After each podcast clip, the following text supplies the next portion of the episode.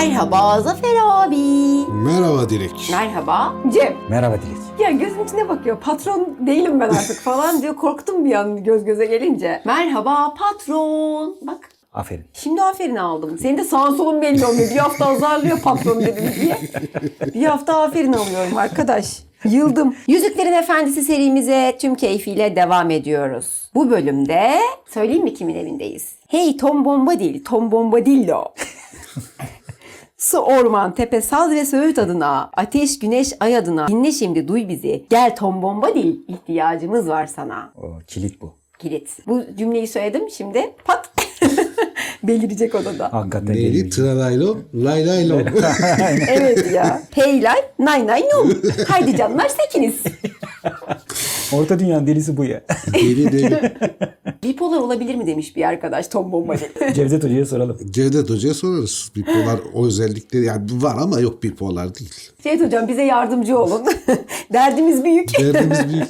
Bu bölümümüzün ismi maniden de anlaşılacağı üzere Tom Bombadil'in evinde. Nerede kalmıştık? İşte Tom Bombadil'i takip edip Tom Bombadil'in açık kapısının önüne kadar gelmişti bizim dört hobbitimiz. Eşikten içeri adımını atıyorlar. Böyle tavan biraz alçak ama uzunca bir salon gibi bir yer. Ve tavanda yani onlarca belki daha fazla şey var. Lambalarla süslü. Aynı zamanda da odanın diğer yerlerinde falan da böyle her tarafı mumlandırılmış. Ortada uzunca bir masa duruyor. Masanın arkasında da böyle sarışın uzun saçlı bir kadın. Buyur. Uzun sarı saçları böyle omuzlarına dökülüyor. Giysisi yeşil ama taptaze sazlık yeşili gibi bir giysisi var üstünde. Ve böyle çiğ taneleri akıyormuş gibi gümüşü çizgiler var elbisesinde. Bir de zambak yapraklarından bir zincir şeklinde örülmüş. Üstünde de unutma beni çiçekleri mavisi noktalar bulunan bir kemere sahip. Buyur. Çok güzel alımlı pırıl pırıl bir kadın duruyor. Koltuğunun ayaklarının dibinde de böyle irice yeşil kahverengi toprak kaplardan oluşmuş böyle yayvan saksı görünümünde şeylerin içinde de nülüferler var. Öyle bir duruyor ki kadın orada zaten sanki bir nehrin ya da bir suyun, gölün orada nülüferlerin içinde tahtında oturan bir kadınmış gibi. Apayrı bir güzellikte. Girin aziz dostlarım diye kalkıyor. Sesindeki tınıyı falan duyunca diyorlar duyduğumuz o muhteşem şarkının sahibi bu hanımefendi yani belli. Onlara doğru yürürken şeyi görüyorlar böyle. Yürüyüşü normal bir insan yürüyüşü gibi değil böyle bir dans var, bir müzik var yürüyüşünde. Ahenkli. Aydınlık geliyormuş falan gibi ve şey gibi hissediyorlar kendilerini. Hani böyle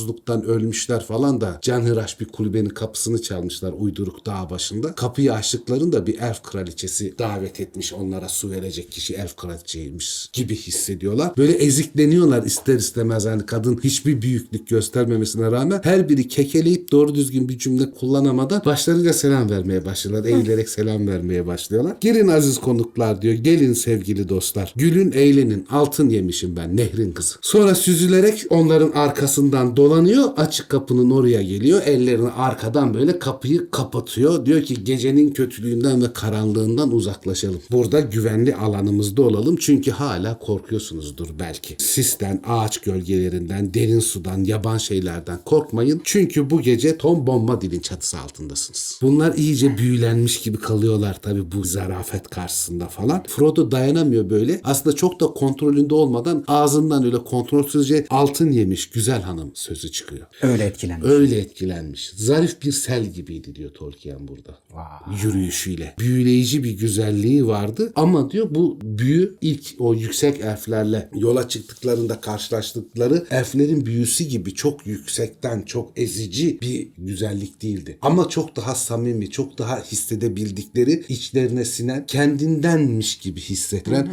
ayrı bir parlaklığa, estetiğe, ayrı bir hoşluğa sahipti. Bunun tarifi çok güzel abi. Söyle.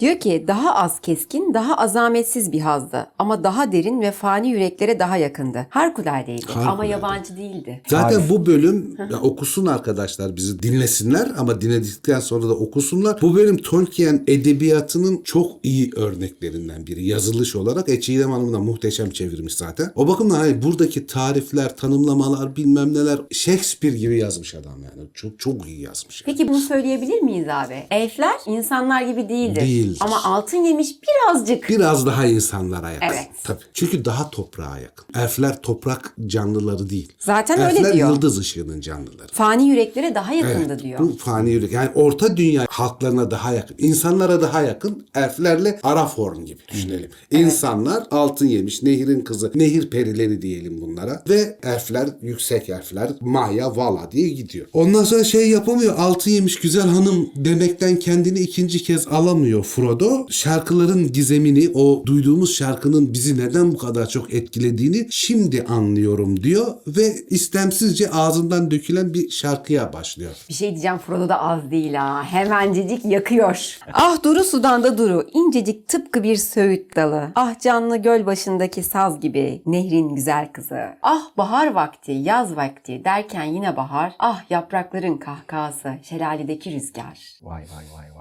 Sonra fark ediyor bunları söylediğini. Kekeliyor ve susuyor, utanıyor böyle büzülüyor. Ama altı yemiş gülüyor Frodo'ya böyle memnun bir şekilde. Hoş geldiniz diyor. Şair halkının bu kadar tatlı dilli olduğunu bilmezdim. Lakin görüyorum ki sesinizden, bakışınızdan, yüzünüzdeki ışıktan anlıyorum ki siz sadece bir hobbit değil aynı zamanda bir elf dostusunuz. Aa bunu nasıl Elf anlıyor? dostluğu anlaşılabilir bir şey. Elfler ya da yüksek insanlar için. Hani bir elf size elf dostu ilan ettiğinde siz bir değişikliği fark etmiyorsunuz ama sizde bir değişiklik oluyor ve diğer elfler ya da periler ya da bilgeler diyelim sizin elf dostu ilan edildiğinizi kendi tavrınızdan anlıyorlar. Yani belirgin bir durum oluyor. Yani Gildor'un verdiği elf dostluğu mertebesini Yani bir- diğerleri anlamış An- oluyor. anlıyor. Yani o fark edilir bir şey oluyor. Sen kendi hayatında fark edemiyorsun belki ama o fark edilir bir şey oluyor. Ne hoş bir karşılama diyor. Oturun evin efendisini bekleyin. Geç de kalmaz zaten. Sizin yorgun midillilerinizi ahıra bağlıyor. Bakımlarını yapıyor diyor. Ondan sonra hobbitler böyle hasırdan oturaklar vardır ya. Diyarbakırlılar varsa bilirler. Seküler vardır. Hasırdan tabureler. Diyarbakır diye bilinir de o bölgenin tamamında Tamamında vardır var. yani zaten Güneydoğu'da. Şeye kadar gidiyor işte Orta Doğu'ya Orta kadar. Doğu'ya kadar dağılıyor gider. Tabii. Mısır'da Kuzey. Afrika'ya yani tamamına hakimdir zaten. Onlardan birer tane tabure veriyor. Hobbitleri oturtturuyor falan oraya. Evin arka tarafından bir yerlerden de böyle hey lom, lay lay lom, tralay lom sözleri arasında bir şarkı duyuyorlar. Sözlere bak sözlere bak. Şu bizim Tom Bomba dili ne kadar tatlı dilli. Ceketi parlak mavi, sarıdır çizmeleri. Ya bu kadar hani burada anlatıldığına göre Tom inanılmaz bir erke sahip canlı. Hani ne olduğunu bilmiyoruz ama müthiş bir gücü var kendi topraklarında. Ama ona rağmen nasıl neşeli, nasıl çocuksu. Hani işte rengarenk giyiniyor, saçma sapan şarkılar söylüyor. Karısına çok aşık. Hani çok garip bir adam, çocuksu bir adam ama inanılmaz bir güce sahip. Demek ki kimi güçler illa yeterli erke sahip olan canlıları kötülüğe de meyletmiyor. Öyle de bir durum var. Şey diyor Frodo dayanamıyor en sonunda böyle beklerken. Güzel hanımım diyor sorması ayıp. Bunu sormaktan çekiniyorum ama acaba diyor Tom Bombadil kimdir? Dans eder gibi hareketlerini bırakıyor, sakinleşiyor, Frodo'ya dönüyor. Ne görüyorsanız odur diyor. O ormanın, suyun, tepenin efendisidir. O zaman bütün bu garip topraklar ona ait öyle mi diyor. Altı yemiş burada böyle gülümsemesi soluyor. Bir hüzünleniyor. Diyor ki elbette ki değil. Bu gerçekten çok ağır büyük olurdu. Bu topraklar, ağaçlar, otlar, yaşayan ve büyüyen her şey kendisine aittir. Ama bütün bu kendisine ait olan şeylerin efendisi de yöneticisi de Tom Bombadil'dir. O korku bilmez. Çok uzun bir zamandır burada olmasına rağmen onu hızıyla geçebilen herhangi bir şey olmamıştır. En çabuk odur, en korkusuz odur, en yaşlı odur. O bambaşka bir şeydir. O Tom Bombadil'dir. Sadece Tom Bombadil diyebiliriz ona diyor. Ondan sonra kapı açılıyor, içeri Tom Bombadil giriyor işte. Artık şapkası başında değil, böyle gür kahverengi saçları var uzunca. Aralarında da sonbahar olduğu için yapraklar falan doluşmuş kafasına. Hemen gidiyor eşinin elini tutuyor. İşte diyor benim eşim altın yemiş. Sonra altın yemişi böyle hafif dans edermiş gibi el ele dururken şey diyor. Acaba diyor tereyağı, bal, kaymak, ağaçlardan toplanmış taze meyveler, topraktan çıkartılmış taze yiyecekler falan. Her şey masada görüyorum. Yemek hazır ama daha ötesi var mı? Bunlar bize yetecek mi? Akşam yemeği hazır mı diye soruyor. Ayıp oldu Zafer abi. Altın yemiş yeterince övmedi Tom Bombadil gibi. Hanımcılık kazanacak diyoruz. Bak bu cümleleri özellikle söylemiyorsun musunuz siz? Her erkek karısına bundan sonra böyle davranacak arkadaşlar. Tamam. İzleyen bütün kadın izleyicilerimize tavsiyemdir. Söylesinler, gitsinler desinler ki beni böyle karşılayacaksın. Bak işte benim güzel hanımım. İşte gümüş yeşiline bürünmüş, kemerine çiçekler takılı altın yemişim. Haydi be.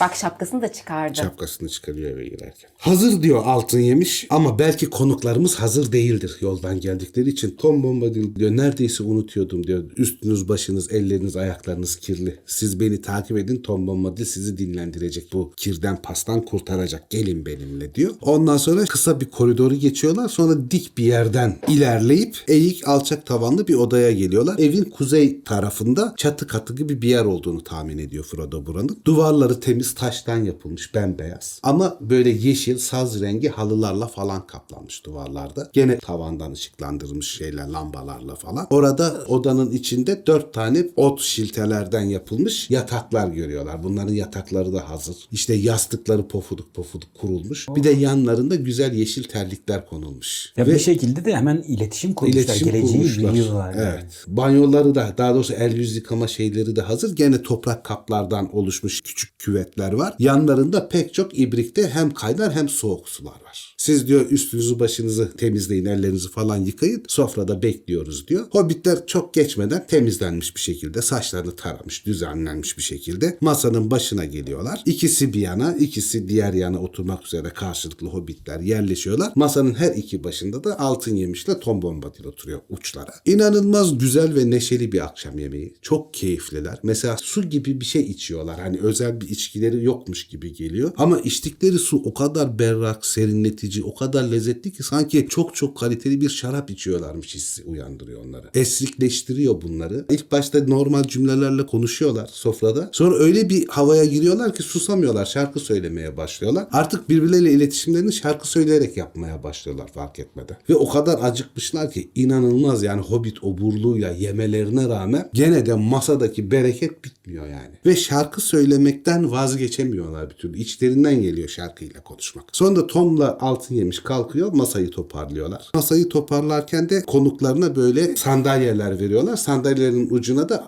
yorgun ayaklarını dinlendirsinler diye daha küçük tabureler. Bunlar oraya oturuyorlar sandalyelere şöminenin başına. Ayaklarını da uzatıyorlar. Gerçi hayal edince çok komik oluyor yani. 60 santimlik adamların böyle sandalye şöyle, şöyle duruyorlar yani. Çok sevimlilerdir yani. O görüntü olsa müthiş sevimli olurlar yani.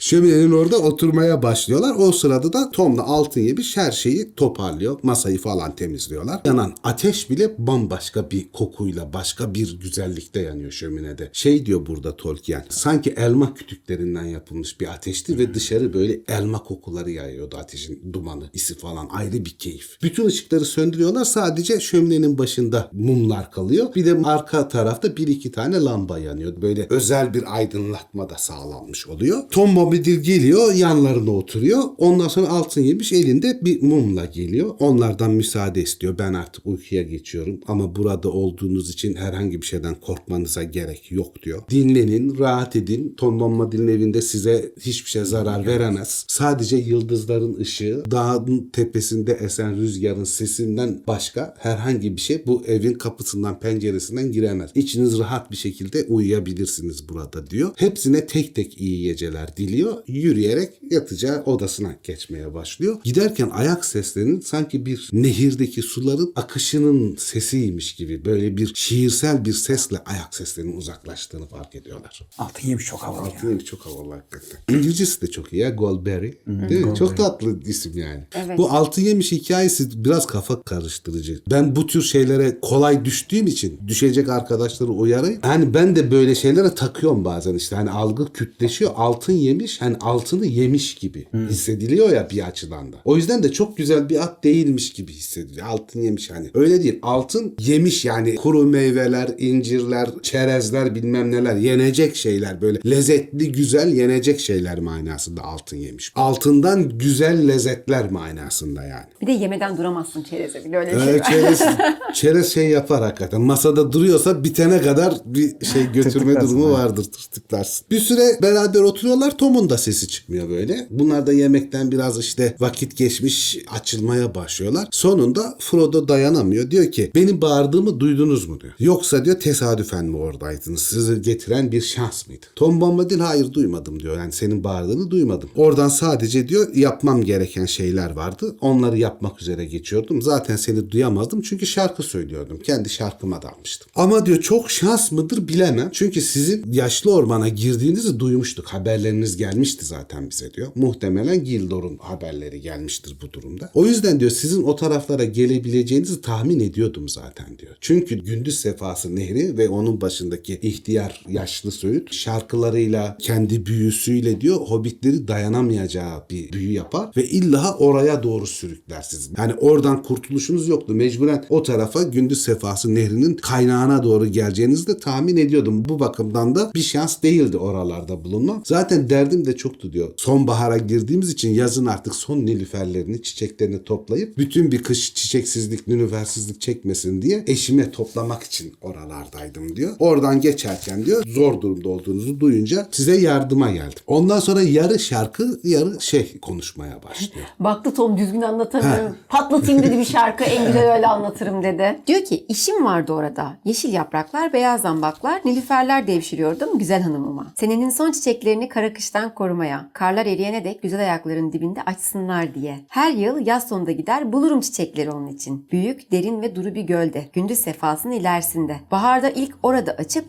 en son orada kapanırlar. O gölün kıyısında çok zaman evvel bulmuştum nehrin kızını. Sazların içinde oturan genç narin altın yemiş. Şarkısı çok tatlıydı o zamanlar ve pırpır ediyordu kalbi. Gözlerini açarak şimşek gibi mavi bir bakış attı hobbitlere. Ve bu da sizin işinize yaradı. Çünkü bundan böyle orman suyunda inmeyeceğim o kadar derinlere. Yıl ilerlemişken en azından. Geçmeyeceğim artık yaşlı Söğüt adamın evinden. Bahar vaktinden önce, şenbahar gelmeden. Nehrin kızı dans ederek suda yıkanmak için Söğüt yolundan geçmeden önce. Ya yalnız her fırsatta meseleyi karısına getirmesi.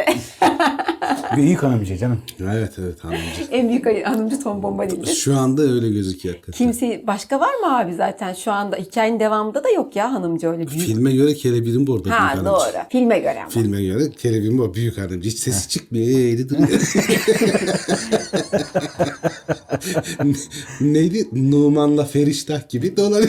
Ke- Kelebirin bor mu? Yok ya şey kelebor. Kelebor, Kelebor. Kelebon, pardon, Kelebon evet doğru. Bir süre duruyorlar, sessizleşiyorlar bu Tom Bombadil'in anlatısından sonra ama Frodo dayanamıyor. Bize yaşlı Söğüt'ü anlatır mısınız? Merry ile Pippin hemen yo yo diyor gece gece olmaz diyor zaten. Çünkü onlar- Korktuk yani tıstık içine aldı bizi zaten yani çok korkuyoruz. Gece olmaz diyor. Tom da diyor doğru şimdi dinlenme zamanı. Dünya gölgedeyken bazı şeyleri duymak iyi değildir. Sabah ışığına kadar uyuyun huzur içinde. Gecenin içinden duyulacak sesler, gürültüler, görüntüler sizi korkutmasın. Burada güven içinde rahatça dinlenebilirsiniz. E diyor artık yatma zamanı da geldi. Diğer ışıkları söndürüyor. Eline bir mum alıyor. Onları yatak odasına doğru götürüyor. Ellerini yüzlerini yıkarken gördükleri şiltelere yatıyorlar. Ama o şilteler hani böyle ot şilteler falan diye düşünüyorlar ama inanılmaz derecede yumuşak ve rahatmış meğer. Hangi ottan kullanmışlarsa öyle sert ya da kötü bir yatak değil. Harika bir yatak. Bembeyaz battaniyeler yünden yapılmış. Soğuğa karşı çok iyi koruyucu. Yastık pamuk gibi böyle kuş tüyü gibi hepsi. Çok güzel bir yatak. Hemen hepsi de zaten yorgunlar, gerginler uykuya dalıyorlar. Frodo böyle kapkaranlık bir rüya görmeye başlıyor. Zifir bir yerdeymiş gibi. Daha sonra yeni doğan ayın incecik ışığını fark ediyor o karanlıkta. O ayın ışığına doğru ilerlerken de böyle bir çember yapılmış gibi devasa bir taş duvar görüyor. O taş duvarın ortasından da oyulmuş kapı gibi düşünülebilecek bir şey. Giriş. Yalnız kapıdan içeri geçmiyor. Birden sanki birisi onu alıyor, yükseltiyor. Havalanmaya başlıyor. Ve havalanıp biraz daha ileri doğru gidiyor. O taştan duvarları falan gördüğünü zannettiği şey meğerse hemen hemen aynı boyutta tepelerden, dağlardan oluşmuş halka şeklinde bir alan olduğunu fark ediyor. Ve ortasında bir uzun boşluk var. O uzun boşluğun ortasında da çemberin merkezinde de devasa bir yükselti var. İnsan eliyle yapılmadığını anlıyor ama doğal bir iş olmadığını da farkında. Oraya doğru yükseliyor, iyice yükseliyor falan. Orada şeyi fark ediyor böyle ay iyice yükseliyor, daha aydınlanıyor bölge. Onun üstünde böyle bir adamın durduğunu, alt tarafta kurt sürülerinin, uğursuz seslerin, meşhum seslerin geldiğini o yukarıdaki bölgeye. Oradaki adamın ayı takip ettiğini, sonra ay onun tam kafasına doğru ışığını vurdurduğunda sanki o sırada ayı sabitleyebildiğini fark ediyor. Sonra ayın önünden koca kanatlı bir karaltının geçtiğini görüyor. O karaltı geçtikten sonra da beyaz saçları rüzgarda savrulan o ihtiyarcı adam iki elini havaya kaldırıyor ve asasından bir yıldırım çıkıyor. O yıldırımdan sonra ayın önünden geçen cismin hayvanın bir kartal olduğu anlaşılıyor. Kartal o yıldırımla beraber çağrıldığını anlayarak o adama doğru geliyor. Adam kartalın üstüne atlıyor ve uzaklaşıyor. Yalnız kartal adama yönelip de onu kulenin tepesinden aldıktan sonra aşağılardaki o köpek, kurt, uğursuz ulumalar falan inanılmaz bir şekilde artıyor. Yani feryatlara dönüşülüyor. Bir de at sesleri duymaya başlıyor. Böyle dört nala koşan çok iri atların, suvarilerin seslerini duyuyor ve direkt aklına kara suvariler geliyor rüyasında. Kanter içinde uyanıyor. Allah'ın bir rüyaymış diye hevesleniyor. İyi ki bir rüyaymış falan diye. Bir süre uyuyamıyor. Uykusu bölünmüş oluyor falan. Ama sonra o evin rahatlığı, Tom Bombadil'in, Goldberg'in güvenceleri, kendi yorgunluğu uykuya tekrar dalıyor. Bu yüzüğün ona gördürdüğü ikinci kabus İkinci oluyor ve kabus. yine kule, yine silüet, Evet. yine Evet yani şey bir öngörüsü açılmış oluyor Frodo'nun. Pippin hemen onun yanındaki yatakta yatıyor zaten. Hoş rüyalar görmeye başlıyor Pippin. Bir kabus falan görmüyor en başta. Fakat rüyalarında tam bizim hayatımızda da rastladığımız gibi o hoş gördüğü rüyalar bir kabusa dönüşmeye başlıyor. Sonra birdenbire uyanıyor kabusa dönüşünce. Oysa uyanmıyor rüyanın içinde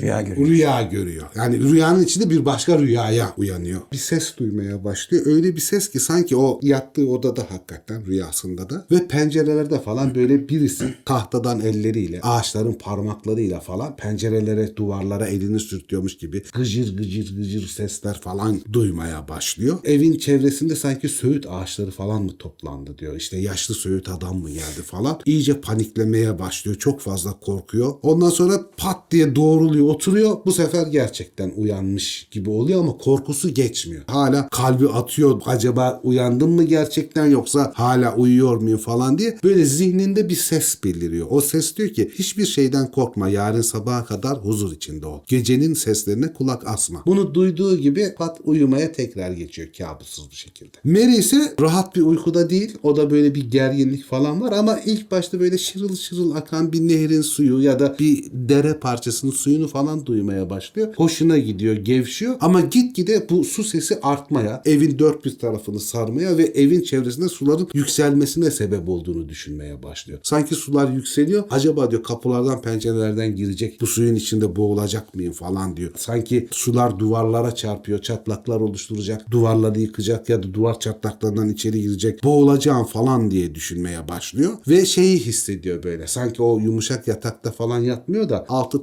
tamamen çamur, su olan bir yerde yatıyormuşum gibi hissediyor. İyice korkuyor falan. O korkuyla panikleyip yataktan sıçrıyor ve ayağı soğuk taşa çarptığı zaman ha diyor odadayım uyandım ama korkusu gene var. O da gene bir ses duyuyor zihninin içinde. Kapılardan ve pencerelerden ay ve yıldız ışığı ile tepelerdeki rüzgardan başka bir şey giremez. Ondan sonra bir süre kalıyor ama hani bu güvenceyle kafasındaki bu sesin güvencesiyle tekrar derin bir uykuya dalıyor ama güzel bir uykuya dalıyor bu sefer. Peki sen? Sen bütün gece çok rahat ve güzel bir şekilde uyuyor. Rüya müya diyor.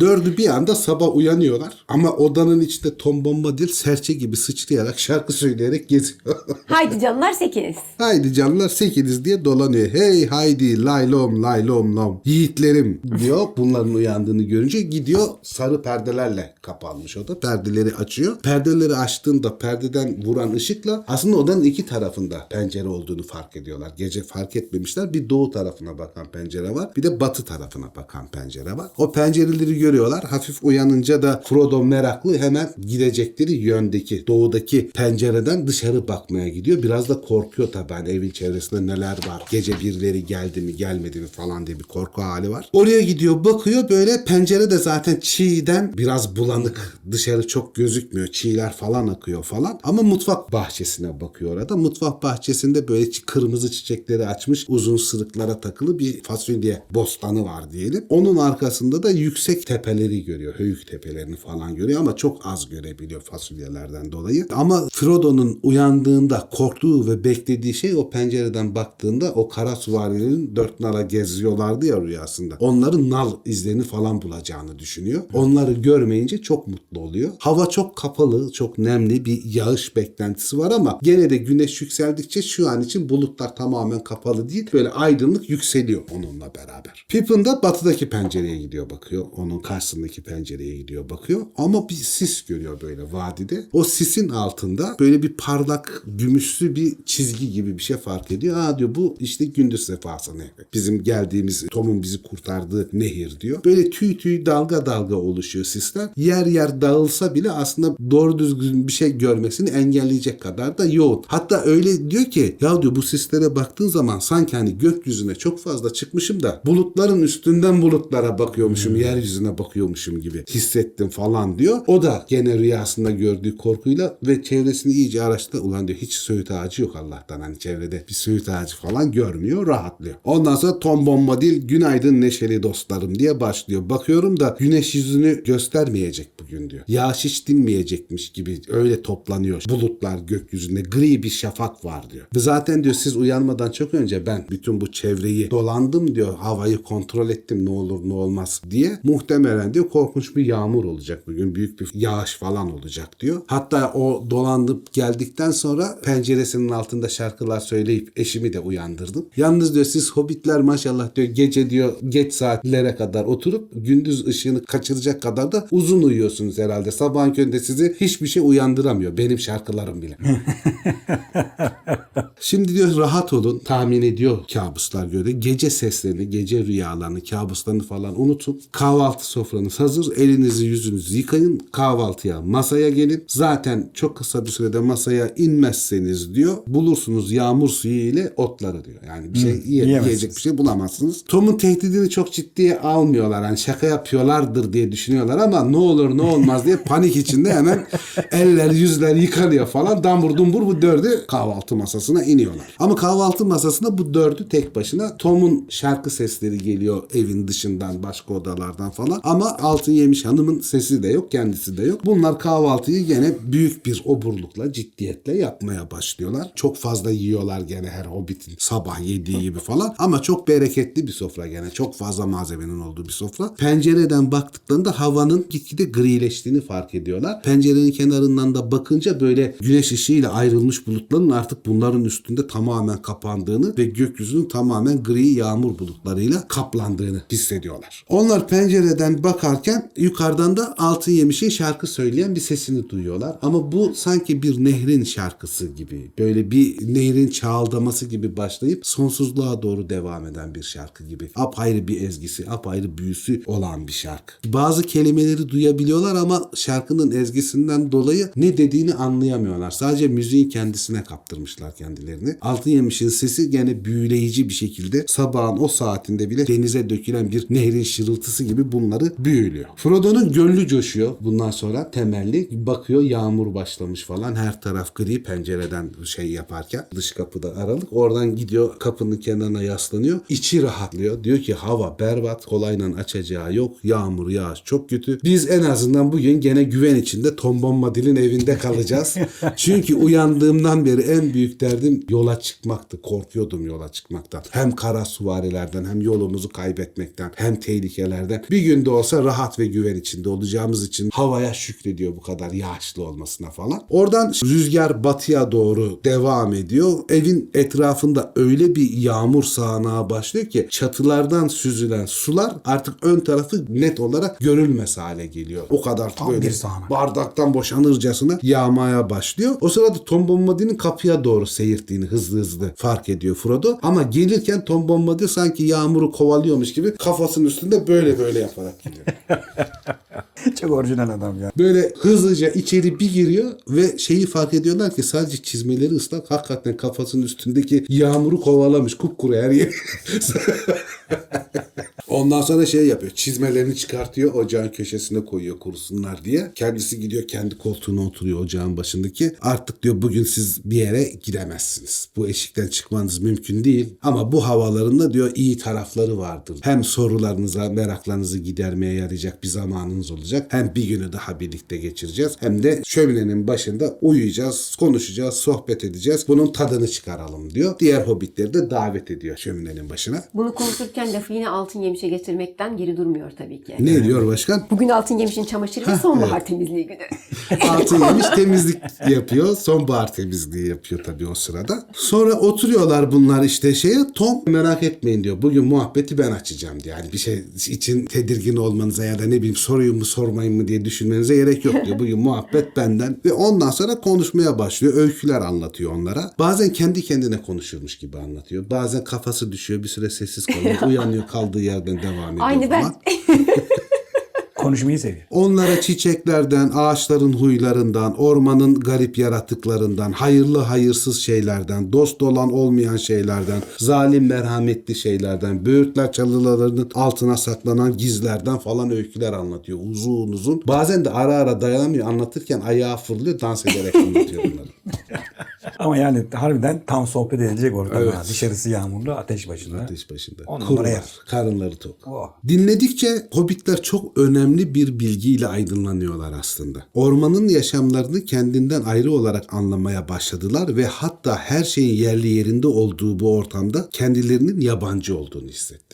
Yani Matrix'teki insan bu dünyanın virüsüdür. Başka bir söyleme şekli bu da tabii. Yani uyumsuz olan sizsiniz. Orman tek başına zaten kendi içinde ne iyi ne kötü uyumlu bir bütünlüktür. Hikayesini anlamaya başlıyorlar. Frodo yaşlı soyut adam hakkında bir şeyler öğrenmeye çok hevesli. Ama bütün bunları anlatırken ormanın ağaçlarından, çiçeklerinden de uzun uzun bahsettiği için Tom Bombadil yaşlı soyut adam hakkında soracağı bütün sorulara da hikayelerin arasında cevap vermiş oluyor. Daha soruyu duymadan Tom Bombadil. Bundan da dördü birden acayip korkmaya başlıyorlar. Çünkü bu ormanın hakikaten ağaçlarıyla çok tehlikeli bir yer olduğunu, Tom Bombadil olmadan Söğüt adamla hiçbir şanslarının olmadığını, yollarına devam edemeyeceklerini ve yol seçiminin aslında Tom Bombadil'le bunları bulmazsa hiç de iyi bir yol seçimi olmadığını hissedip korkuya kapılıyorlar. Merry ile Pippin daha da korkuyor. Çünkü onlar zaten yaşlı Söğüt adam tarafından yutulmuşlardı. Birisi yarım biri tam olarak yutulmuşlardı zaten. Ormanın ağaçlarının çok çok çok eskilere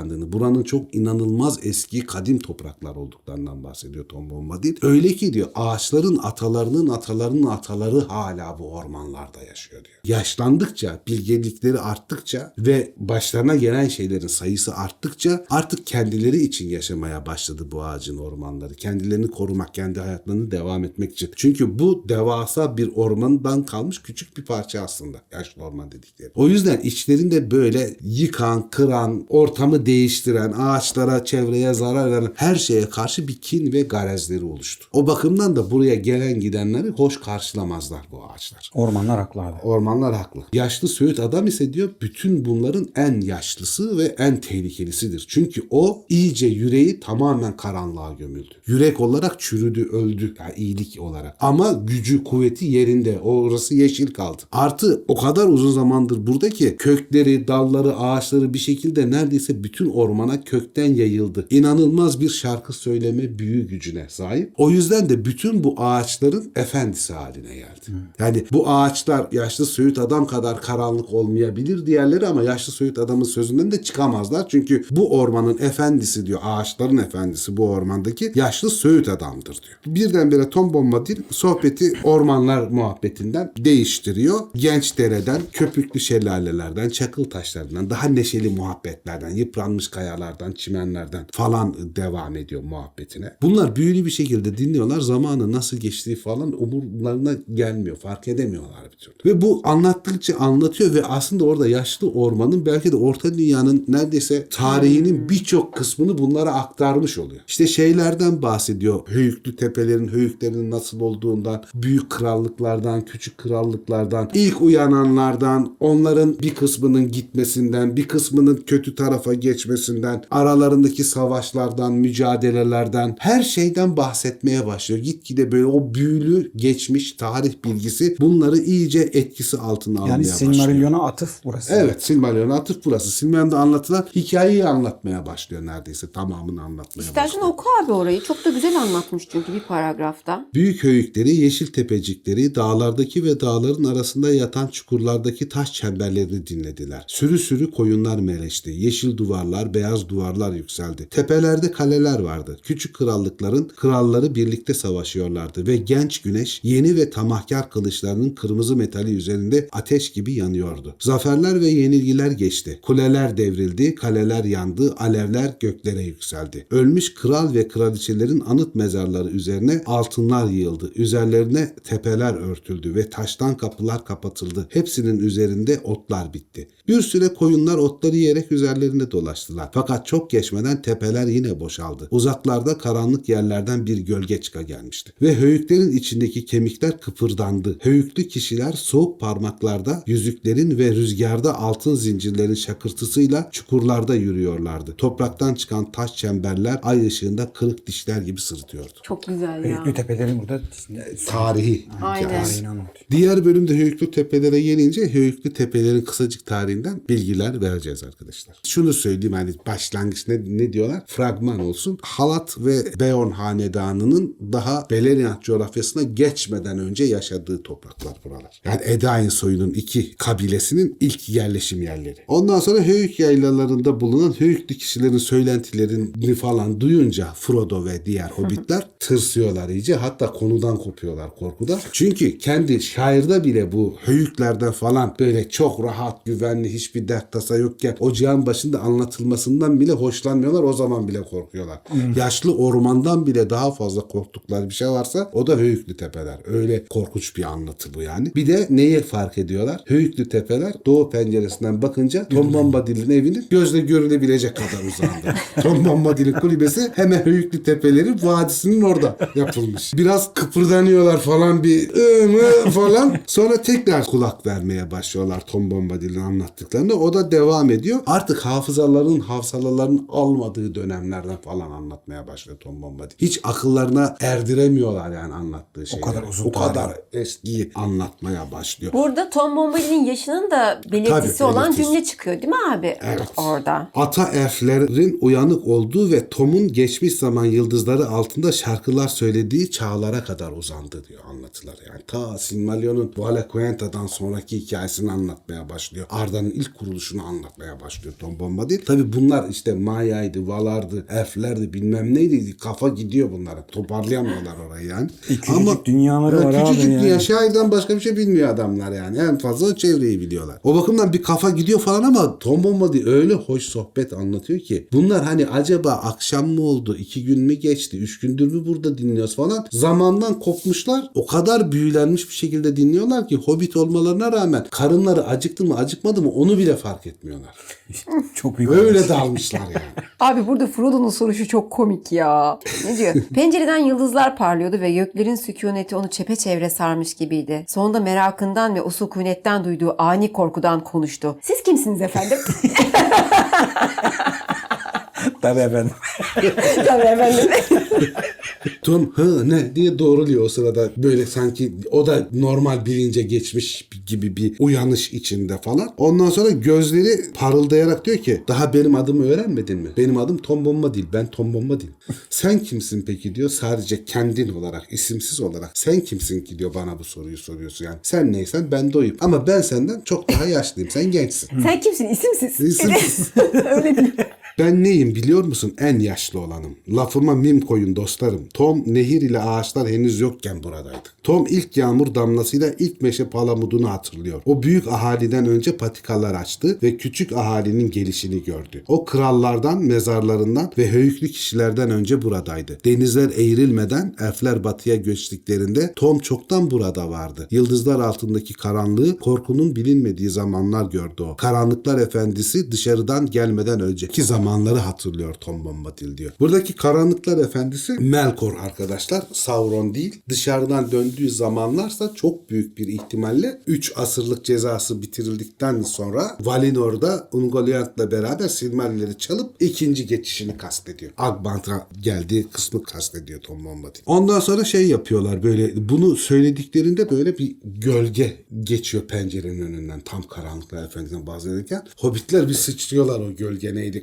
karanlıklar efendisi falan. Kapı bir açılıyor. Bütün ışıltısıyla zarafetiyle altın yemiş hanımmış meğer oradan geçen. Diyor ki yağmur durdu. Yıldızların altında tepeden aşağı yeni sular akıyor. Haydi artık gülüp mutlu olalım. Ve Tom ne diyor? Ve yiyip içelim. Çünkü uzun sohbetler çok karın acıktırır. Hobbitler mutlu. Bu sözle birlikte böyle koltuğundan fırlıyor. Altın yemişin elinden tutuyor. Bunlar dans ede dans ede dışarı çıkıyorlar. Mutfağa doğru gidiyorlar. Sonra Tom Bombadil dev bir tepsi üstü yiyeceklerle dolu bir şekilde geliyor. Bunlar şöminenin başında oturmaya devam ederken inanılmaz bir neşeyle Tom Bombadil şarkı söylüyor, dans ediyor. Altın yemiş zaten kurarken sofrayı dans etmiyor ama yaptığı hareketler zaten doğal olarak bir dans gibi yani. İkisi uyumsuz gibi görünüyor ama ikisi birlikte muhteşem bir dans ediyormuş gibi bir görüntü oluyor. Çok iyi bir opera seyredermiş gibi bunları seyrediyor Hobbitler keyif içinde. Karınlarının acıktıklarını da fark etmeye başlıyorlar yani. Sofra falan hazırlandıktan sonra Tom konuklara eğiliyor, selamlıyor, yemek hazır diyor. Altın yemiş de kıyafetini değişmiş. O yeşil üstünde çiğ damlaları olan elbisesini değişmiş. Beyaz bir kuşak takmış, gümüş renklere bürünmüş. Elbisesi gümüş renginde ve ayakkabıları da balık pulları gibi. Tom da yağmurun yıkadığı unutma beniler gibi tertemiz maviler içinde ve yeşil çorapları var. Çizmeleri çıkartmıştı ya. Çoraplar yeşilmiş Tom Bombadil'inde. Bu yemek bir önceki akşam yemeğinden bile güzelmiş. Ve hobbitler ne kadar aç kaldıklarını, kaç yemek kaçırdıklarını falan bilmiyorlar ama sofraya oturunca bir hobbit oburluğundan öte bir oburluğa sahip oluyorlar. Korkunç bir şekilde yine karınlarını doyurmaya başlıyorlar. Yemekleri yedikten sonra Altın Yemiş onlara şarkılar söylemeye başlıyor. Altın Yemiş'in şarkılarıyla beraber bunlar temelli huşu içinde dinleniyorlar. Hayallerinde bildikleri bütün sulardan daha engin sular ve göller dolduruyordu diyor sesi Tolkien. Altın Yemiş'in sesi. Altın Yemiş sürekli nehir, göl, tatlı sularla özdeşleştiriliyor sürekli. Çünkü Altın Yemiş hakikaten nehrin kızı. Oradaki gündüz sefası nehrinin kızı. Tom Bombadil şiirlerinde de Tom Bombadil'in Altın Yemiş'le karşılaşması, onunla evlenmesi anlatılıyor. O ayrı bir Ayrı bir kitap. kitap. Ayrı bir kitap. Altın Yemiş bu şarkılarını falan sunduktan sonra gene hobbitlerden müsaade istiyor. Uyumaya gidiyorum diyor. Kendi odasına çekiliyor. Bir süre sessizce oturuyorlar. Sonra sorular başlıyor gene Tom Bombadil'e. Tom Bombadil yardımcı oluyor. Onların sorularına falan hiç suskunlukla falan davranmıyor. Cevap vermeye başlıyor. Ve zaten onlar hakkında şunu fark ediyorlar ki e, hobbitler ya bunların soylarını, soplarını, her şeylerini biliyor Tom Bombadil. Hobbitler ki bunlar entelektüel hobbitler. Yani kendi klasmanında okuma yazma bilen, betiklere ulaşan hobbitler olmalarına rağmen bunların bilmediği soy ağaçlarından falan bahsediyor. Hobbitlerin ilk gelişinden bahsediyor. Hobbitler hakkında inanılmaz büyük bir kültüre sahip olduğunu fark ediyorlar falan. Ve şey büyüleniyorlar yani bu bilgiden dolayı. Çünkü hobbitlerdeki gelişmiş tek bilimsel diyebileceğimiz şey soy ağacı oluşturmak. O bakımdan hani bu bilgi inanılmaz geliyor. Bir de harita abi harita. Harita tabii. Ve ama çevre boş. Çevre boş. Haritacılık gelişmiş ama kendi bölgesi. Çevresi beyaz. Yok toprak. Ama diyor son zamanlarda Tom Bombadil aslında hani son dönem hobbitler için diyor öğrendiğim hemen her şeyi diyor çiftçi tırtıldan öğrendim diyor. Onunla arkadaş olduğunu fark ediyorlar. Hatta şeyi fark ediyorlar. Bunlar hani tırtılın korkusuz falan olduğunu biliyorlar. Özellikle Mary çok önem veriyor tırtıla falan ama bunlar için aksi huysuz ama hani iyi bir hobbit sadece. Ama Tom Bombadil çiftçi tırtıl için şey diyor. O zannettiğiniz gibi bir şey değil diyor. Benim çok ehemmiyet verdiğim bir insandır. Yaşlı ayaklarının altında toprak, parmaklarında çamur, kemiklerinde irfan var. Bakmasını da bilir, görmesini de. Helal. Yani çifti tırtıl meğer çok büyük adammış yani. Öyle böyle değil. Ve şeyi de fark ediyorlar. Gildor'la da bir iletişimi olduklarını yani elflerle de bir iletişimi olduğunu fark ediyorlar falan. Bu muhabbet sırasında Tom Bombadil'e saygıları da sevgileri de daha da fazla bir artıyor bu kadar bilgiden dolayı. Ondan sonra Tom Bombadil bunlara ufak tefek sorular soruyor. Bunlar kendi hayatlarından falan bahsediyorlar. İşte Tom Bombadil yolculuğun neden olduğunu falan o kadar ustalıkla konuşmaya başlıyor ki soru cevaplarla Frodo bir anda Gandalf'tan bile söylemeye çekindiği, korktuğu şeyleri Tom Bombadil Bombadil'e böyle rahatça söylemeye başladığını fark ediyor. Yani inanılmaz bir şekilde de onlardaki bilgileri de söküp alabiliyor Tom Bombadil. Bilbo'yu bile anlattı değil mi abi? Bilbo'yu da anlatıyor. Kara suvariler geldi. Biz buradan yola çıktık bilmem ne. Korkularımız bunlar. Biz işte Ayrık Vadi'ye doğru gidiyoruz bilmem ne falan. Her şeyi anlatmaya başlıyor. O sıralarda böyle suvarilerin tam durumunu falan anlatırken Tom Bombadil patlanak diyor ki bana şu kıymetli yüzüğü göster. Frodo normalde yapmayacağı kadar büyük bir rahatlıkla böyle sanki hani çok kolay bir şeymiş gibi direkt zincirinden yüzüğü çıkartıyor. Tom Bombadil'in uzatılmış avucuna koyuyor. Tom Bombadil'in avucunda herkes yüzüğe kilitlenmiş bakıyor. Tom Bombadil de bakıyor böyle. Yüzük sanki daha da büyüyor. Hani halkası genişliyormuş falan gibi. Sonra Tom Bombadil alıyor bu yüzüğü böyle gözüne tutuyor. Işığa doğru bakıyor. O sırada da parlak mavi gözlerini görünce hem güzel bir görüntü oluyor hem de dehşet verici bir görüntüye dönüşüyor. Sonra tutuyor böyle serçe parmağının ucuna takıyor yüzüğü. Yüzüğü. Yüzüğü takıyor muhabbete devam ediyorlar ama hobbitler büyük şaşkınlık içinde. Çünkü Tom Bombadil yok olmuyor. Tom Bombadil görmeye devam ediyorlar. Sonra Tom Bombadil alıyor yüzüğü havaya fırlatıyor. Bir ışıltı oluyor yüzük yok. Frodo Allah'ım ben ne yaptım? Nasıl büyülendim? Yüzük gitti diye inanılmaz bir korkuya kapılıyor. Onlar sanıyordu ki Tom kaybolacak Ha, Tom abi? kaybolacak sandı. Kaybolmadı. Bir de yüzük kayboldu. Acayip panikliyor Frodo falan. Ben ne, ne yaptım diye nasıl büyülendim? Bu kadar çok açık nasıl verdim? Bu kadar ciddi bir şeyi Gandalf'ın bile korktuğu bir şeyi Tom Bombadil'in tek bir kelimesiyle ona nasıl sundum falan. Ama o sırada patlanak Tom Bombadil'in elinde yüzük tekrar beliriyor. Frodo'ya veriyor yüzüğü. Frodo yüzüğü alıyor ama lan diyor bu yüzük o yüzük mü? Acaba değiştirdi mi? Kapalı çarşı esnafı. Tırnakçı çıktı. Kitaphane'ye gelmeyelim. ağırlığını tartıyor, rengine bakıyor. Yok hani yüzük göründüğünden daha ağır bir nesne zaten. Evet diyor ağırlığı aynı verdiğim ağırlık. Halka da öyle altının kusursuzluğu, işçiliği bilmem nesi. Ama şey yapamıyor. Bir türlü güvenemiyor da lan değiştirdi mi? Gandalf bana ne der diyor bu yüzük benim taşımam gerekiyordu, götürmem gerekiyordu. Burada değiştirilirse ne olacak falan böyle bir panik içinde kendi kendine de çok kızıyor. Tom Bombadil'e de biraz gıcık oluyor yani. Bir hokkabaza böyle değerli bir nesneyi verip de kıymetini bilmemesi gibi oldu falan. Bir bileniyor Tom Bombadil'e. Bozuluyor yani. Bunu diyor şey yapmamız lazım diyor. Bir denemek lazım diyor bu yüzük. O mu Tam değil mi falan. yani. Tom Bombadil muhabbetini ederken Sansarlarla ilgili bir şey anlatıyor ki artık kel alaka bir konu yani kimsenin dikkatini şey çekmiyor falan. O parmağına takıyor çaktırmadan yüzüğü. Ondan sonra bakıyor çevresine falan. Mary bunun oturduğu koltuğa bakınca panikliyor. Çünkü yüzüğü taktığı için Yok gözükmüyor. Yok oluyor ya. İçi rahatlıyor. Tamam diyor. Bu yüzük bizim yüzük diyor. Tamam. Mary korktuğuna göre ben burada değilim. Pislik yapıyor. Sessizce kalkıyor. Kapıya doğru ilerliyor. O sırada tam kapının yanına geldiğinde Tom başını çeviriyor. Şey diyor. Hop kardeş. Hop Frodo kardeş. Hop Frodo kardeş uğurlar ola. İhtiyar Tom Bombadil daha o kadar körleşmedi. Altın yüzüğü çıkart parmağından. Hem o parmağında olmadığı zaman parmakların daha estetik ve güzel gözüküyor. Oyun oynamayı da bırak yanıma gel otur diyor.